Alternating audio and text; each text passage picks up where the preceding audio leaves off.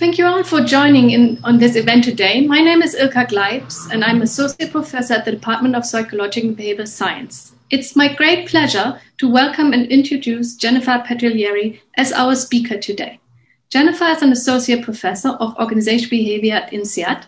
Her research include, areas include identity, leadership development, and qualitative research, she has widely published in the top journals in the field, such as Administrative Science Quarterly, Academy of Management Review, and many others.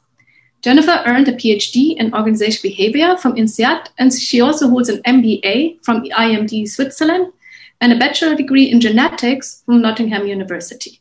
Prior to joining INSEAD, she was a postdoctoral fellow of organizational behavior at Harvard Business School. Jennifer was shortlisted for the Talent Award 2017 and was also shortlisted for the Radar New Thinker Award in 2015 um, by Thinker 50, the ranking of the most influential management authors in the world. She was also included among the world's best 40 business school professors under 40 by Poets and Quants. She lives in France with her husband and two children, and her own experience as one part of a professional couple might have informed her writing of the books Couples at Work. The book, which was published last year and that Jennifer will talk about in just a moment, is an excellent example of a book that is both interesting and engaging to read, but also based on solid research and theorizing. It resonates with me as a person and half of a couple trying to negotiate a career and a relationship. And it also speaks to me as a social and organizational psychologist who's interested in identity and career development. Looking at careers as a lifelong development that is embedded in our relationships with partners and family is an important perspective and theoretical innovation. Reading the book led to interesting conversations with my partner and friends, but also with students in our MSc in Organization and Social Psychology about very practical issues on how you can fr- have frank discussions about your own career priorities and how we negotiate these vis-a-vis our partners. Thus, the book is, a, is as much an academic book about career development as it is gives practical advice on how to manage and negotiate your love and your work. Jennifer has also launched a survival series, a series of videos in which she applies the principles from the book to couples that work at home. A useful guide in a situation of renewed lockdown and restrictions that many of us face who are joining in today. Before I hand over to Jennifer, a few housekeeping notes. Jennifer will talk for about 25 to 30 minutes. We will then take questions from the audience. Questions should be posted in the Q&A function. Please do not use the chat function. The audience can also like questions and we will aim to answer questions that are most popular. Uh, when you have a question, please state your name and where you're from. The event will be recorded as a podcast. Please be aware of that when asking your questions. So without further ado, welcome Jennifer Petriglieri. Thanks, Ilka, and it's great to be with you all today. Thanks for joining me. So as Ilka said, in the next 25, 30 minutes, I'm going to try and give you just a few of the insights from my book that I hope will help you to marry love and work. But let me first start by talking about the phenomenon we're looking at, which is the rise of working couples, which is really one of the guiding phenomenon of the last 20, 30 years. What we see, let's take England as an example, 70% of professionals are part of working couples. So the majority of the workforce. And this rises year on year. And it's worth taking a step back and thinking why, because very often those of us in working couples, or if you talk to someone in a working couple, they'll say, it's hard work. But there's obviously some benefits, right, driving this trend. The first reason um, is obviously economic. There's clearly economic benefits when two people work. And we can see that particularly now with the COVID crisis, with the increasing amount of layoffs. If we're in a couple where both partners work, we have that buffering and we're able to keep the family going. What's less often talked about are the relationship benefits. So what we see is your lowest chance of divorce, 47% below the base rate, occurs when your partner and yourself both earn roughly the same and contribute roughly equally to the household. So that's a huge decrease in the probability of, of, divorce. And the reason that is, is people tend to, on average, have close relationships when they're in a working couple. They can understand all the different aspects of each other's lives. And that tends to lead to stronger couples and stronger family units. So these are all great benefits. But as all of you know who are in working couples, it's not all a rosy picture. and it can sometimes be really difficult. And I'm sure you, like me, have got to stages where the cracks appear and you feel like, oh, I just can't keep this working, right? And when we say this, we either mean our careers, like it's just too much to juggle these careers, or something's got to give in our relationship. And I became, as a scholar of careers and leadership, really interested in these moments, which can make or break people's careers and obviously can make or break people's relationships as well. And I was really interested in digging underneath and thinking, what's going on here? And is there a kind of formula, if I can put it that way, that working couples can apply to get them through these rough patches and help them both thrive in their careers and their relationships? And that's the research I want to talk to you about today. So if you're interested in the research, the book has a lot more of the kind of nerdy stuff in, but just as a quick overview, the research tracks um, more than 100 couples and they were sampled for diversity. So there's couples from couples that have just got together through to couples who've been together 40, 50 years, people early in their careers, later in their careers, lots of different industries, professions. So really trying to sample for diversity and also lots of different nationalities. So that's just a quick word on the sample. So first of all, let me tell you what this is not about. And it's not about the thing which we most often think it is about, which is about the practicalities. So most often when I talk to people, they'll say, you know, it's just, we can't figure out how to do the childcare. Or we really need to sync our calendars to make this work. Or, you know, our travel schedules aren't overlapping. Now, don't get me wrong, these practical issues are important and they cause us pain. But what I found in my research um, very clearly was that they were really the symptom of a deeper problem as opposed to the problem itself. And so I'm going to use the classic iceberg metaphor to demonstrate this, that these practicalities are the tip of the iceberg. They're what we see, they're what we focus on, they're what we kind of put our attention on. However, if you as a couple are just focusing on that level, you will have your Titanic moment, right? And crash into the bottom of the iceberg and something is going to sink, probably one of your careers and potentially your relationship. So the book really talks about what is the stuff underneath the iceberg. And I'm going to try and give you just a few nuggets of those things under the iceberg today to get you thinking about and some tips at the end of things you might want to start thinking about in your own couple and working on to help make this run a little bit more smoothly.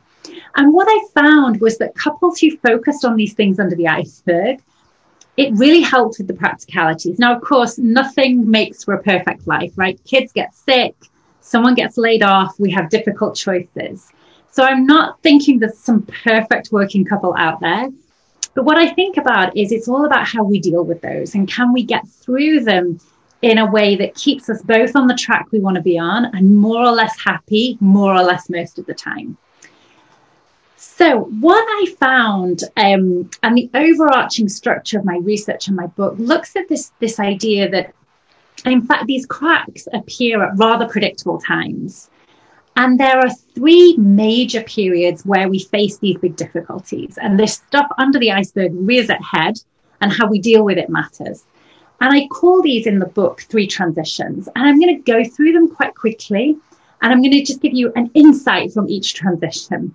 And I'm going to focus most of my time on the first transition because I have an inkling it's where the majority of people are on this call.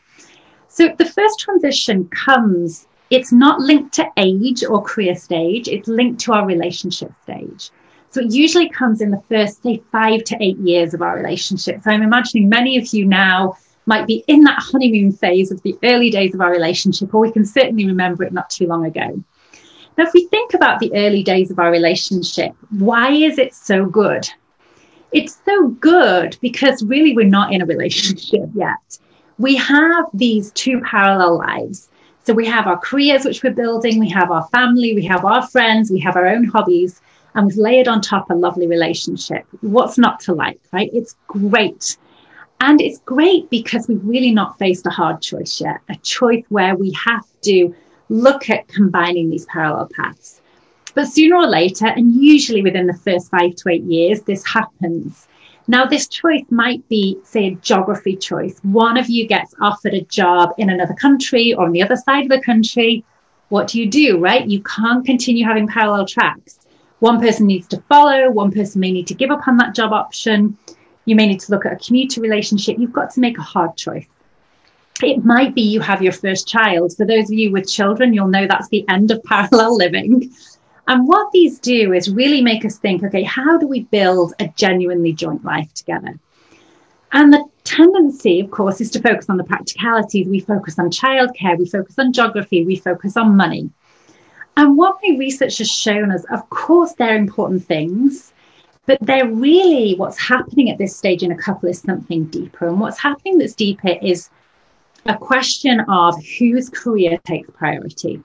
And it's something that very few couples discuss, but all couples agree on. And the issue comes when we agree without talking about it. We fall into a pattern of privileging one person's career over the other, which later leads to resentments because we didn't really talk it through and agree it. And if we think of career prioritization, there are three basic models. The first is um, the reason I'm using chess pieces here is not so it's gendered. Um, the first is primary secondary. And this basically means the person in the primary position, their career consistently takes priority. So they would lead geographic moves, their work travel would take priority, and they'd give that bit more energy and time to work. Well, the person in the secondary career still has a career, but they would take a bit more of the slack at home. This is perhaps the more traditional model. I imagine if you have parents or grandparents who were working couples, they would probably have this one, and it would probably have been your father or grandfather in the primary position. The gender split no longer occurs that way, but this is what we can think of as the classic model. The second model is a model of turn taking, where at any one point in time, one of us is primary and one of us is secondary, and then we swap positions. And if we think about it, that gives us both a chance to have a shot at our career and also a shot at investing at home. And what's really interesting at the moment, if we look at the research, is that there's an equality of ambition. So men and women both have the same ambition levels in their career, which we know about. What less often gets talked about is men and women now have the same level of ambition for their families and their private lives. So when we go back to maybe our fathers, certainly our grandfathers, they probably didn't want to invest as much in their children as, as our grandmothers did. That's no longer the case. We see the desire for equal investment. So this allows both partners to invest in both domains. And the last is what I call double primary. So this might be that you decide some kind of boundary. So let's say we're going to stay in London and we're not going to leave the, the London area, but within that we can both have full careers. And this is a more modern version. Now I'm going to ask a little question and I'm going to ask you to tap your reply into the Q&A box, which I can see here. And the question is this, which of these three do you think is most successful? And when I say successful, I'm talking about subjective success. So when I ask people, how successful and happy do you feel in your careers and in your relationship, they'll answer high to both of those. So take apart turn taking, turn taking, lots of turn takers here. Okay. Um, yeah. And so it's a really interesting question. I'm just going to quickly scroll down to see what the rest of you are saying. Double primary. Thank you. Thank you. Thank you. So there's a bit of a mix but we're mainly double primary turned. No one is no one is primary secondary. Interesting. So I'll, I'll tell you the answer in a minute. But of course, when we look at all three, there's there's benefits and downsides to all three. So the benefit of primary secondary is clarity. And for those of you who have children, you know, that's a big benefit, right? It's very clear kind of who's in charge at home and, and who and who is the primary linchpin there. The benefit of turn taking is obviously we both get a shot and the benefit of double primary is hopefully we'll both get a shot at the same time. So let me tell you, um, let me tell you what I found. So when I first did my analysis, I found that it was the double primary group who, on average, felt more successful. Now, there are clearly successful couples in the other two buckets as well, but just on average, a bit more. And my first reaction was, yes, because that's my model. and then, as any social scientist will tell you, you know, the first results you get from your data set, you have to be very careful of because they usually tell you what you want to hear. So I thought, you know, can it really be that one model suits everyone? So I took the successful couples from all three buckets and looked across for a commonality. And I found one thing, which was that the couples who were successful were couples who had very explicitly negotiated and agreed their career prioritization model. And the reason there were more of them in this double primary model was that it kind of forces you into those conversations, right? You have to negotiate these boundaries, it forces you into it. And what I love about this finding is essentially it does not matter what you pick, but it matters that you very consciously negotiate it and choose it together. So it doesn't matter which one of these. And what's really interesting is when I looked at the objective success, right? What's your chance of getting high up in your career? It also didn't matter which of these you had. Even if you were in a secondary position, you could still go very high. But what really mattered was that this was negotiated and agreed. And this is something that many of us in that early stage fail to do. We fall into an arrangement. This can very often happen when we have our first child. And very often it's the woman who falls into the secondary position, not always. But what happens when we don't discuss and don't agree is those resentments build up and then they can lead to a rupture in the couple and very often a rupture in one of our careers. So if you're in your first transition in those early stages of your relationship, and even if you're further on and you look back and think, mm, I'm not sure we really did negotiate that, the first thing I would say is do it. This is a really important conversation to have with your partner and figure it out. And again, it doesn't matter what you pick, but it matters that you pick. And if you're interested in this idea of how you make hard choices, I have a TED talk on this topic, which actually came out on Monday, which is exactly on this decision. How do we make this hard choice? So you might want to look there for further information. Okay, hang on a second. My clicker's on the wrong place. Um, so let me talk a little insight from the second transition, but let me also say in the first transition, lots of other things to negotiate. Um, this is just one of them.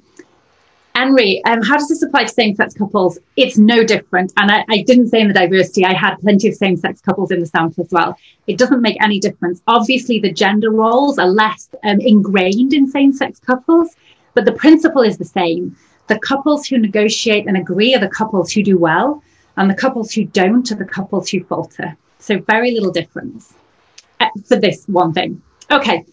Second transition is is about career and life stages. Not so the first transition is very much about the stage of our couple. This is very much about life stage, and this is the stage where Ilka and and I are now. I'm going to out her as being in her 40s, like I am. Um, and this tends to come mid career. So if we think about the first two decades of our career, our 20s and 30s, it's a time when we're really striving. So we're building our career, we're building a relationship. Some of us are building a family with children as well crazy days, right? We're running, running, running. What often happens in when we get to that mid career stage, which is usually around the mid 40s, is we sort of take a step back and think, is this really what I want? And, and for some of us, that's kind of a really big existential question. For others of us, it's more of a feeling of restlessness, just like it's not quite feeling right anymore. You know, I want to explore different options. And what happens is this is a really stressful time in couples. And actually, what we see is the divorce rate peaks hugely at this kind of life stage, this life and career stage. And it peaks because it's really threatening when our partners start to ask these questions. So it might start off as career and then like, oh, I'm not sure about the choices I made and how are we living here? And like, I'm not sure if this is the life I want to live. And it's really hard not to interpret that as my goodness, is this my fault? Maybe they, they don't like me anymore. Maybe they regret having, you know, got together with me and formed a relationship with me. And so it's a very threatening time. And the couples who do well here, again, there's lots of elements. I'm just picking one to share with you right now. Are couples who shift the way they support each other. Now, I'm showing you this very British picture of what we think of as supporting couples, which is this idea of tea and sympathy, right? A good couple is one in which your partner plumps up your self esteem and makes you feel good about yourself and tells you everything's fine, don't worry. Now, of course, we all love that kind of support, but it turns out it's actually not only useless, it's harmful when we're in this kind of transition that we're really thinking through different directions. Because what that kind of support does is it keeps us in our comfort zone, which feels lovely. But when we're looking to make a transition, the one thing that can help us doing that is to get out of our comfort zone and to try new things, to experiment, to explore, and to reflect. And this kind of support really keeps us squashed down. And it's very frequent when you talk to people at this kind of stage that they'll say things like, yeah, I feel a bit claustrophobic in my relationship or, you know, I feel a bit boxed in. And it's very often because of this well meaning but misdirected support. So, how do we need to think about supporting each other in a different way? And this is especially useful for those of you at my career stage, but even if you're not, if you're more advanced than me, but also if you're earlier on in your career, it's worth thinking about how you can foster this other kind of support in your relationship. And this other kind of support is what I call a secure based relationship. Now, those of you who are scholars of attachment theory will notice this term. It's, it's, and why am I showing a sort of Swiss castle? Because it's a really good representation of a secure base. The secure base is essentially somewhere where you do feel very secure, where you can get that tea and sympathy, but the idea is that you move away from it to explore, in this case, the lovely territory around, in our psychological sense, the, the our development goals, right? Where do we want to go? Where do we want to explore? What are the options we want to explore? Now, what does this look like in a couple? This is more like a loving kick rather than that loving cuddle. So, yes, the support is there, but rather than saying, don't worry, everything's going to be fine, it's like, okay, what are you going to do about that? And don't sit in the comfort zone, get out there and try something new. So it's a push away from the relationship and away from the comfort zone and an encouragement to really try something a little bit risky, right? A little bit dangerous, a little bit out of the ordinary. And this can feel very counterintuitive in a relationship because when we feel our partners uncertain, our tendency is to hold them close. And this is the opposite. It's almost a push away in a loving way, not a, not a shove. But this kind of support really makes the difference in this transition. And couples who can transfer, transfer their support in towards this more mature kind of support are couples who really do well. So I, I know I've got seven minutes left. Otherwise, Ilka's going to start looking at me funny. So I'm going to say just a couple of things about the third transition. And then I'm going to round up with some advice and then we'll go to Q&As. So do tap your, your questions in the, in the Q&A box and I'll be happy to take them. So the last transition, the last big transition comes a little bit later in life when our social roles are changing. So if we have been parents, our children are probably leaving home so we have some more freedom, but there's also a sense of loss with that, right? I'm no longer that hands on mum, that hands on dad. We're also at a stage where our careers are plateauing. So hopefully many of you are in that lovely career acceleration phase now where you're the bright young thing, you're a high potential, you're racing up the ladder. It never lasts forever. there always gets to a stage, even for those of us who are on the steepest career trajectory, where that starts to plateau a little bit. And at this point, it can feel this sense of loss. You know, goodness, I'm no longer the hands-on parent. I'm no longer the bright young thing. I'm lucky, I'm mentoring them. You know, what am I going to do with my life? Who am I now? I'm not those things. And it's really an, a set of identity questions.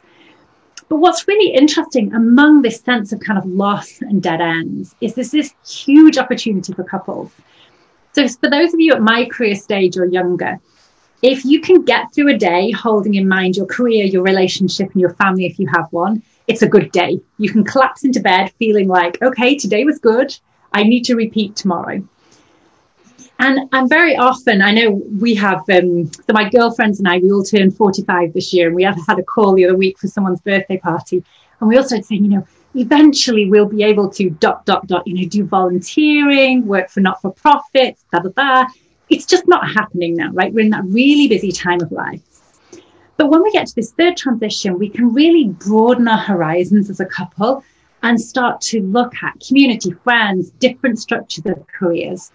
And what I talk about in the book for any of you who are in this third transition is how our careers are changing in a way that we can really take advantage of this later stage of career in a way that we never could. So if you're in that third stage, I really encourage you to dip into the book and look at the strategies for recrafting your life and your identity in this later stage to really have um, kind of second honeymoon in terms of your career and hopefully your relationship as well.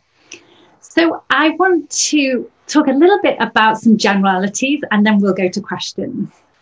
So what do we need to do about all of this? Um, the first thing to say is why do couples fail in the long term? And what I found was, although there were lots of different ways to succeed, couples almost always failed for one reason. And it was that they accumulated a persistent imbalance of power. Now, what does that mean in a couple? You have power in a couple when you're empowered by your partner to go after your dreams, your ambitions, your goals, whatever you whatever you want to call them. And if we think very early on in a relationship, we tend to be pretty even. We know what each other wants and we support each other. But very often over time, a couple tips such that it's set up to support one person's dreams while the other person becomes the supporting act. And this really does kill relationships. Now, this is not about who earns the most and who has higher status or the fancier job it's very much around whose ambitions, whose dreams are honored in a couple. So this is really important. So how do we make sure we can honor each other's dreams and ambitions and not tip to this imbalance, imbalanced status? Well, I said at the beginning I was looking for this kind of um, formula that we could all do, and of course, as I said, I didn't find one. There's no set um, career prioritization model, but there is something that can really help all couples get through whatever they face, the challenges they face being a working couple. And that is developing the habit of deep conversations. Now, what do I mean by that? I don't mean psychotherapy, although that can be great.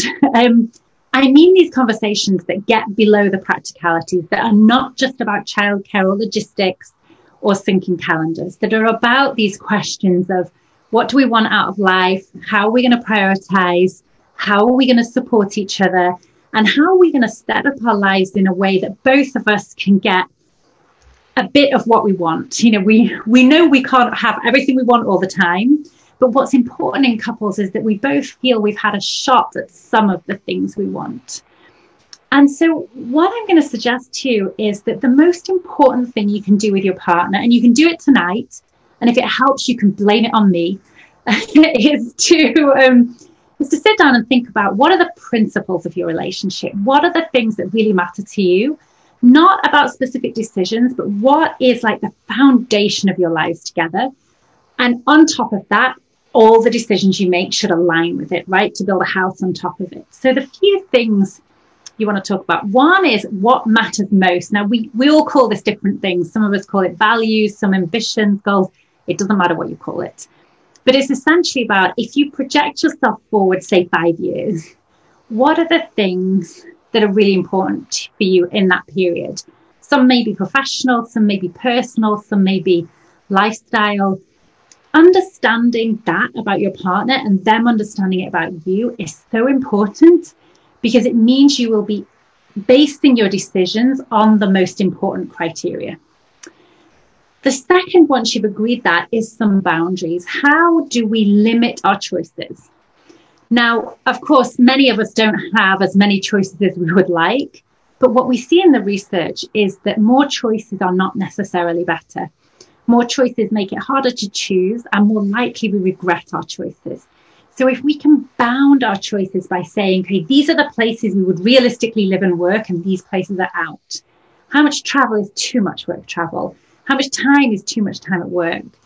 How do we manage the boundary between our little nuclear family and our um, our families of origin? All these things can really manage uncertainty in a couple and therefore manage anxiety. And the last thing, and I think I have three seconds to say it, so I may steal another 10, is to talk about what are the things we're worried about. This is the thing that most couples neglect to talk about. But if our partner understands our concerns, they're much more likely to be sensitive around them and help us manage them. So I think I'm going to pause there, Ilka, and we'll go to question and answers. So I'm going to take my, my share, slide share off, right? Yeah. Okay.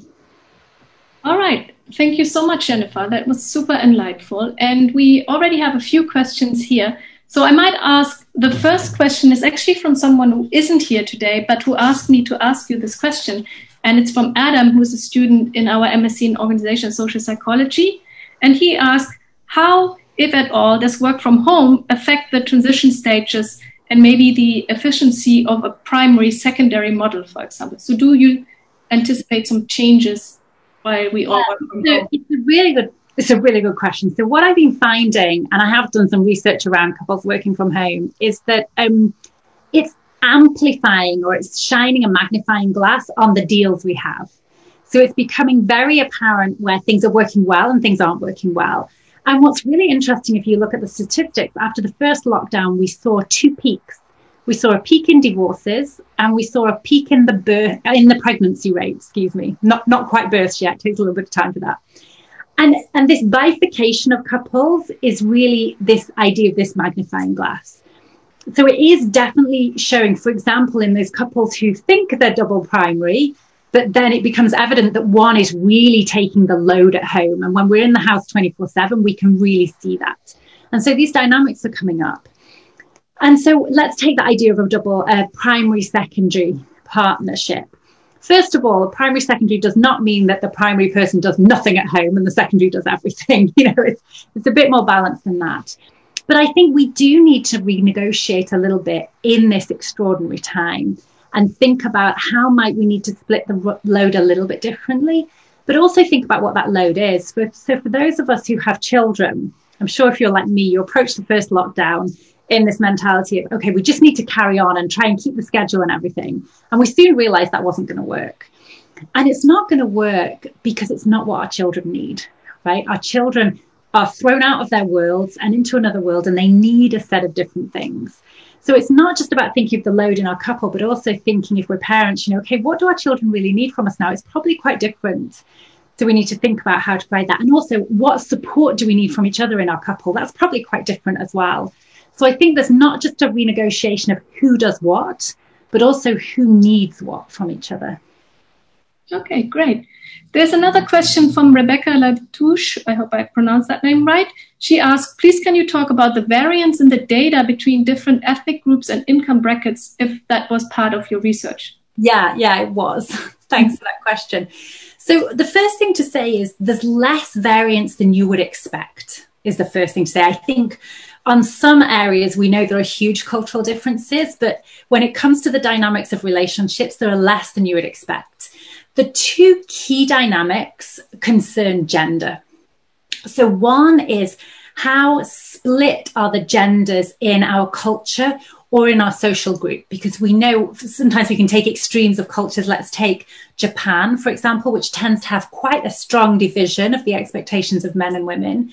And we can make that bold divide between maybe Japan and the UK, which is a little bit more balanced. But we also can see these across social classes as well. So this is one thing which can really affect is the it's the kind of um, gender roles and the other thing which we talk less about is the role of our extended family so, in some cultures, let's take China, for example, where there are four grandparents for every one grandchild, there's a huge amount of support, right, for, for, for parents. And I remember interviewing some Chinese couples, and they say, you know, my issue is not the childcare. My issue is everyone wants to do the childcare, and how do I pass the child around to manage everyone's demands?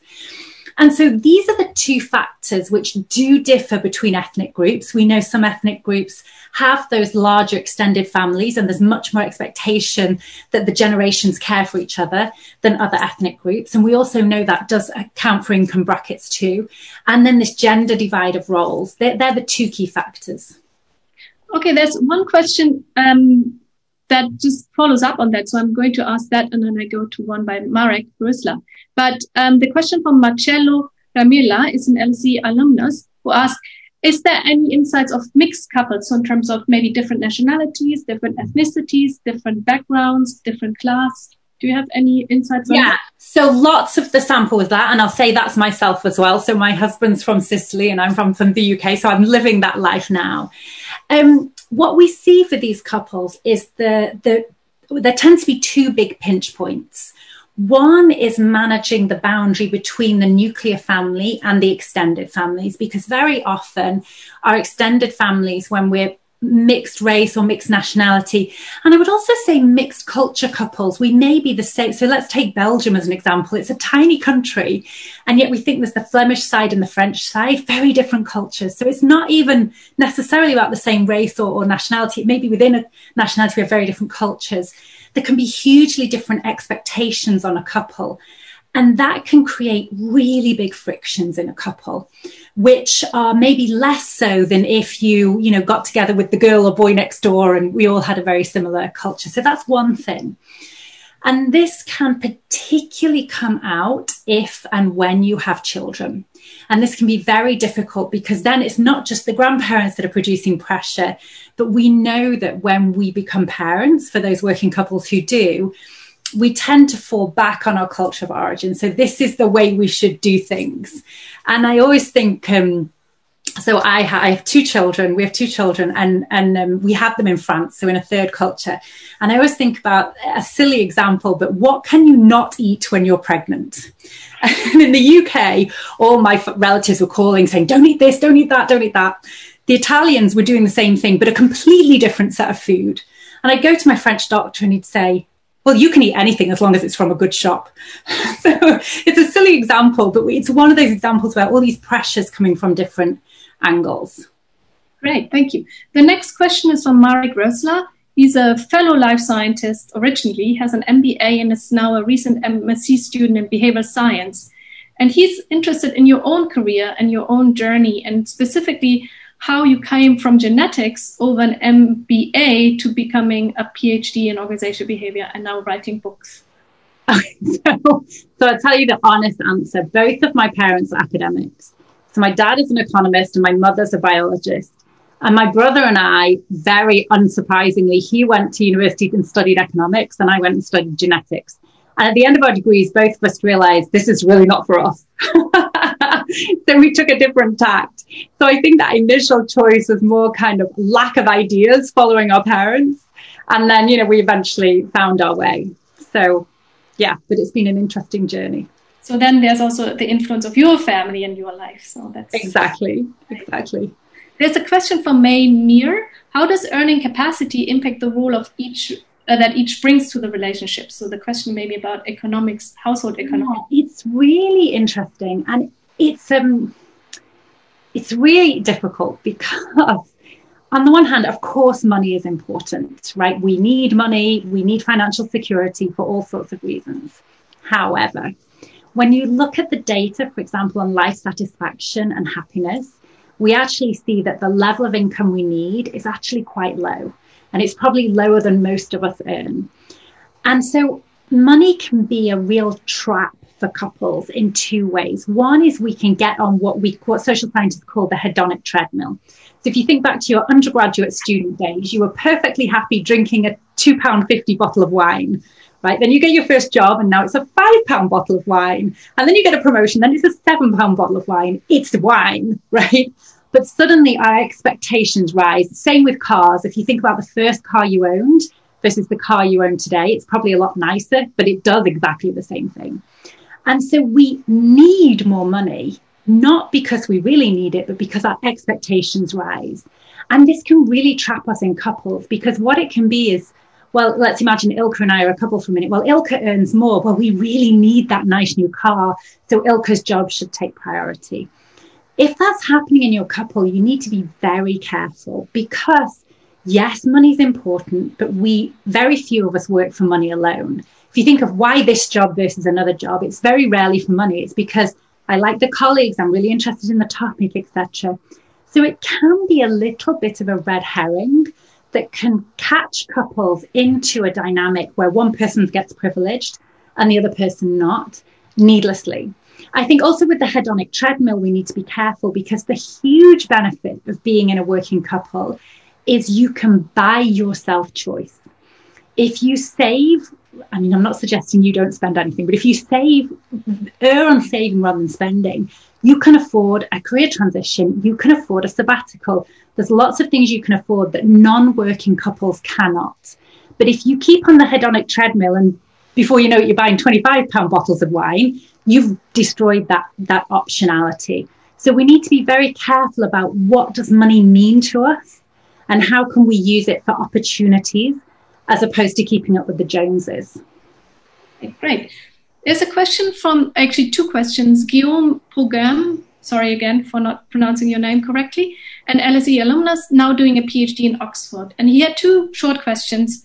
on the issue of the models of primary and secondary careers. The first question is Have you looked at the correlation between income and the model chosen?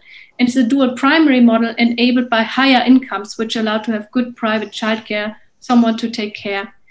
And then the second part of that question is Is the turn taking model genuine, or does it start as an intention to take turns, but yeah. then the partner who starts a secondary is away from the labor market, loses labor market skills, employability, and then actually ends up maybe being more in a secondary position? Yeah, yeah. So let me take the first part first. Um, first of all, it depends where you live, right? We know that some countries have much better childcare systems than others that cost a lot less.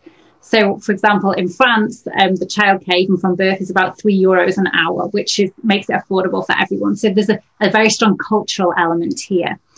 But what we see is it's not as simple as the more we earn, the more choices we earn. Because if we earn very little, we very often have no choice but to be double primary. So it's not quite as straightforward a correlation as that. It really depends on the culture we're in, and it also depends on the um, you know, can, can, we afford it? Is, is that a choice we can choose because we can afford or we don't afford so we can have it? And in the middle, we tend to see more variation.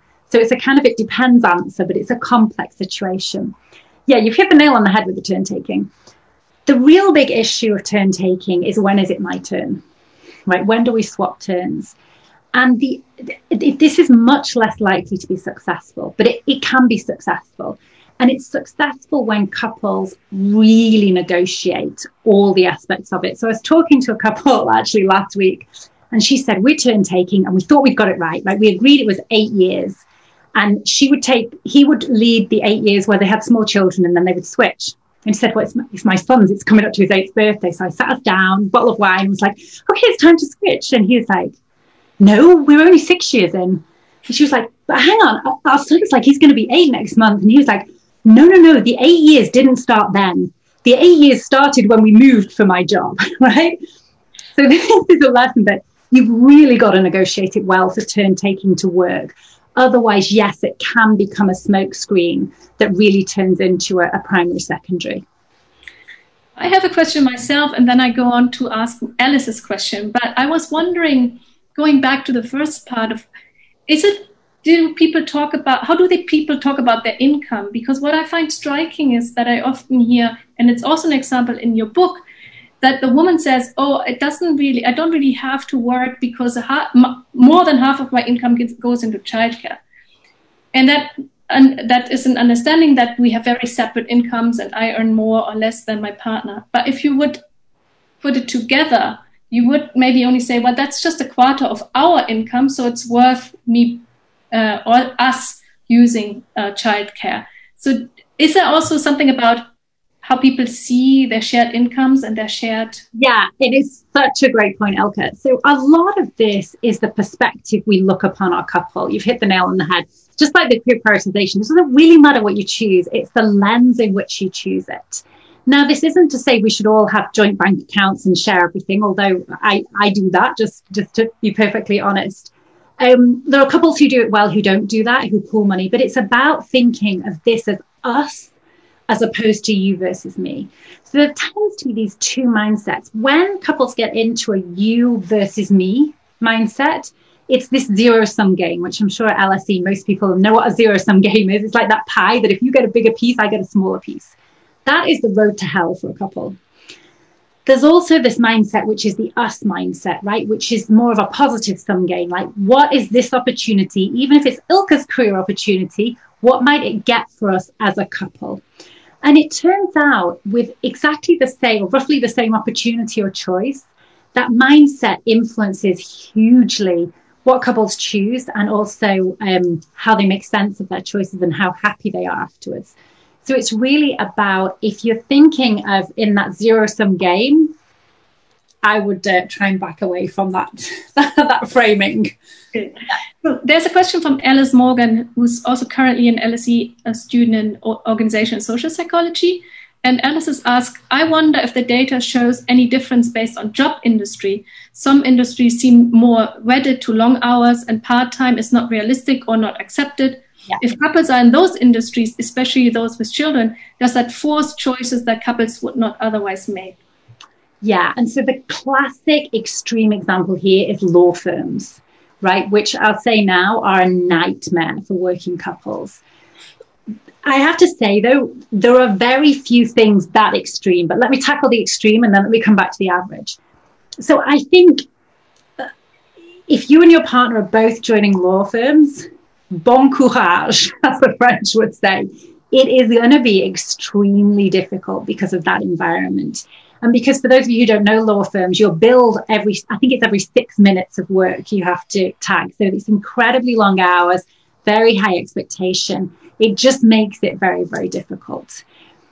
That said, if we come back to the normal range of, of things, um, what we see, there's a couple of dynamics here. First, if you look at the work productivity research, of which there's a, a vast amount, we see that particularly in the professional jobs where we're using our brains rather than our hands, we once we get past about 45 hours a week, our productivity drops off a cliff.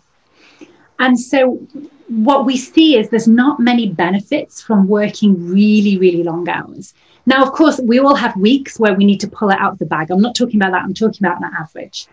And so there's some really interesting research out there which shows that even in those high pressure professional services organizations, the people who do the best, and when I say best, I mean objectively, they get the promotions, they get the pay rises, and in their family, they can balance things, are people who pretend to work long hours but are actually working less hours. And this is really interesting research by a good friend and colleague of mine, um, Erin Reid. And she's shown this very robustly that um, it doesn't pay. And the best thing to do in those situations is to fake it. So, what I would say is if you're looking at an extreme job, yes, that's the case. But for most other jobs, it is manageable. I'm not saying it's easy but it is manageable if we're really smart about it. And I think the good employers are really wising up to this productivity research now and taking it seriously. It's great that you mentioned Erin Reid's work because we discussed it last week, and we I interviewed Erin as well. So I, it's one of my favorite uh, articles that you just mentioned. We have another question from Yolanda Plavo. She's also a student in organizational social psychology, and she's wondering how is this model changes, if at all, when there are major career related changes? For example, if the breadwinner loses their job and has to rely on the income of the other member, or when someone who's usually stayed at home decided to start their career later in life. So what happens? Yeah. So first of all, what I what I didn't say and I should have said is these are not decisions you can take once and they're going to last you for 40 years. This should really be an open, ongoing conversation as opposed to like a we've cut our wrists and written in blood and that's it. Um, and in fact, I certainly recommend you renegotiate and revisit these at least once a year and definitely at every major transition point. So this should be an active agreement as opposed to the kind of contract you sign and then and then put in the drawer. It would be strange if this didn't change over the course of your working life. It's very normal, sometimes driven by job changes, also sometimes driven by life changes. Um, the obvious one is having children, but also as we get older and maybe we need to do elder care for our parents. I think COVID has been a time of rethink for many people where they're rethinking these deals. So, so yeah, this is about revisiting this every so often, but definitely once a year and definitely every major transition.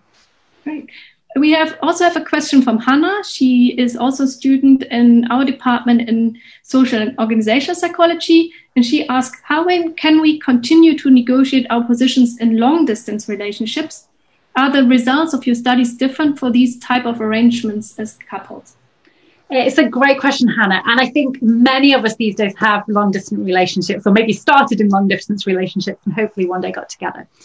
The first thing I'll say about long distance relationships is they're okay to manage over the short to medium term. They're very difficult to manage over the long term, the data shows. So I think in, an, in a long distance relationship, it's really important to have an eye on the end game, if I can put it like that. This this idea of uh, how long is this going to run for, and what is the plan to kind of get us closer together. And what that does is it takes some of the heat off these discussions if we can see an end to this. So this is the first thing. The second thing is, I think in long distance relationships, you have to go the extra mile to be even more open because it's very easy when you're apart to start imagining things, right, that aren't really real. So I think we have to over communicate a little bit in those in those long distance relationships, um, and um, and think about what that end game is. Great. Then the next question is from Johanna. She doesn't tell us where she's from. Um, have you seen any patterns in gender roles regarding who brings up these discussions uh, on principle, on boundaries, on values, and so on? Is it the woman in heterosexual couples, for example, who initi- initiate this conversation, or did you not see any changes? So certainly that's the stereotype, right? We imagine men avoid these conversations and women rush to them.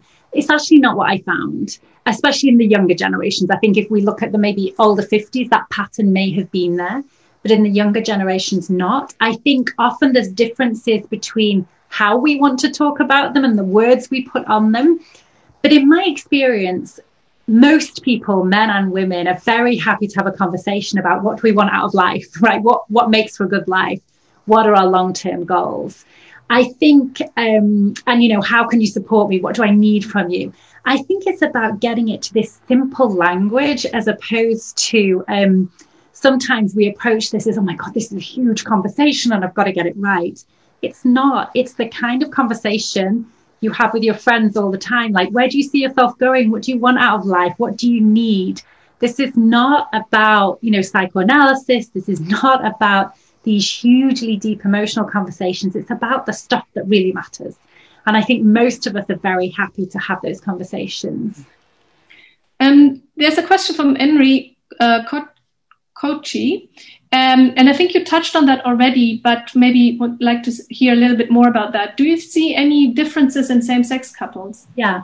So the main difference that appears in same sex couples, the main benefit, if I can put it that way, is that if we're in a same sex couple, we tend to be released a little bit from the gender dynamics. And these can be really pernicious in working couples.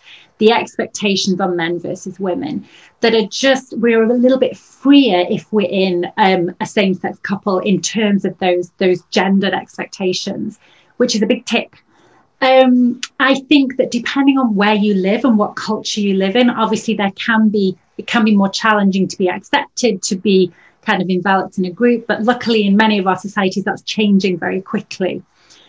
And actually, what we see when we look at the data, there's a, there's a lovely study out last year, and I'm struggling to think of this study's author, but it will come to me, on um, the evenness of split and investment in childcare. And it turns out that same sex couples actually tend to do a better job than, than mixed sex couples in terms of sharing the load.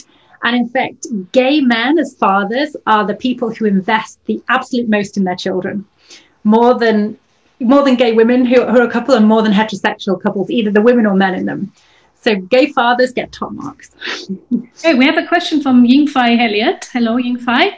What change would it make if taking on the role of um, religion and culture? So, is is there anything uh, how people talk about religion or culture that influenced some of the negotiations? Yeah, so religion tends to be pretty wrapped up in culture. If we think in terms of the cultural expectations of gender, for example, that's quite often rooted in religion of, of our culture. So we can think, if I take my situation, the Sicilian culture my husband is from is, is very Catholic and the strong expectations about the roles of men and women. Traditionally, we might think of the Middle East in terms of that. Some parts of Africa, etc., Southern Europe tend to have that. So it's pretty, it's pretty tangled up with national culture. The way that is different is obviously if we've rooted ourselves and put ourselves in another na- national culture. And then we have this juxtaposition where we may have an, a religious culture which says one thing and the national culture which says something else. And that's where we can see these real schisms between generations. So very often the first generation follow that that culture and the religion of origin, and the second generation are more the culture of acculturation. And that's where these tensions in particular can occur across the boundaries, which I was talking about a little bit before. Great. We're coming to the end of our session. We have a few more minutes. So we ask, I have a question from Christina, who's in Paris. And if I have time, I have a question, but maybe not. So Christina asked, are there data about the synergies in couples that work, even if not specifically in the same sector, that suggests that individual resilience and leadership skills are improved when partners also work and the couple benefits from the experience of both. Yeah, definitely, Christina. And this is really interesting research, actually. And we see that in this divorce rate that I started with. So we, something's going on there. And the interesting question is what? Um, and what we see is when couples kind of get into a groove and they're supporting each other, we get these kind of virtuous circles that are created. And these virtuous circles, I think, kind of compose of, of three things. One is the support, right? I kind of understand what you need, even if I'm not working in the same area. I get what it means to be a working person with a family and stuff, so I can support that way. There also tends to be a kind of role modeling of each other and an inspiration that I see you get a promotion, I'm spurred on. I'm like, oh yeah, like that inspires me to do something else. So we can see this idea of kind of pulling each other up in terms of um, in terms of inspiring each other. And then there's some really fascinating research on spillover effects, which is the positive and neg- negative spillovers between work and home. And what we see is both positive and negative spillovers. And this tends to be about energy rather than time.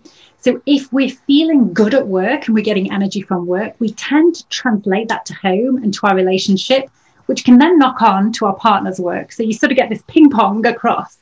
Now, the downside of that is it can work with negative energy and stress as well. But when we get into this positive vibe, what we can see is couples really sort of pull each other up. So, yeah.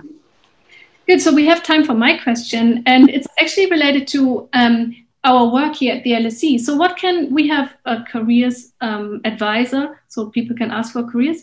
How can this, all your insights, I think it's so important to think about career and career development as something that is in a system how can we implement that in career development in making choices but also in giving other people advice? So if i people well, i think i think that word you used system is is everything right?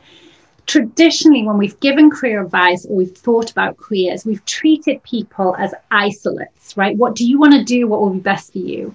But very very few of us are in that position for good reason whether it's a partner whether it's family whether it's friends we are all part of systems. What I find very strongly in my research is people who take into account the system tend to do a lot better subjectively, but also objectively. And that's this spillover research, right? If we're feeling solid at home and happy at home, we're likely to do better in our careers and vice versa. So I think it's really important we see the system not as something we need to drag with us and take into account, but actually as something that can really lift us up. And if we're having these conversations early on, and I know there's a lot of MSc students and people who are maybe a little bit earlier on in that, your careers, these are the best conversations you can have. Because if you can get this stuff kind of right from the beginning, of course, nothing immunizes you against life. You're going to face challenges, stuff will happen, but you're much more likely to weather those storms and get in a place where you feel good about your career and good about your relationship if you start early. So I always say, like, the first date start. and can I ask my students about their partner? I mean, I find that's uh, the tricky part for me. If I give people career advice, I feel like if I would ask them about, about their relationship status, that might intrude their privacy. So how can we, as teachers, I, yeah, develop? I think, it's about, I think it's about showing data and showing we know this stuff is important and then leaving the door open if people want to talk about it. Of course, we can never force people to talk about things they don't want to talk about. But I think my experience is is if we show the data and show how important this is and what an impact it has, and show our willingness to discuss it, most people want to. But yeah. that's their choice, just like anything. I totally agree. And I think we're at the end of this session. So this is a very good ending. I'm so happy that we could do this, Jennifer. Thank you so much for your talk, for all your insights. I hope people will be able to read your book. I read it twice. I will have this conversation with my partner tonight about what matters most to us in our maybe second transition period, um, since you outed me as being over 40. and so, thanks all for joining. I hope you had a good time here in our event. And um, yeah, thanks again. And thank you very much to LSE Events for making this uh, possible. And um, everyone, please take care.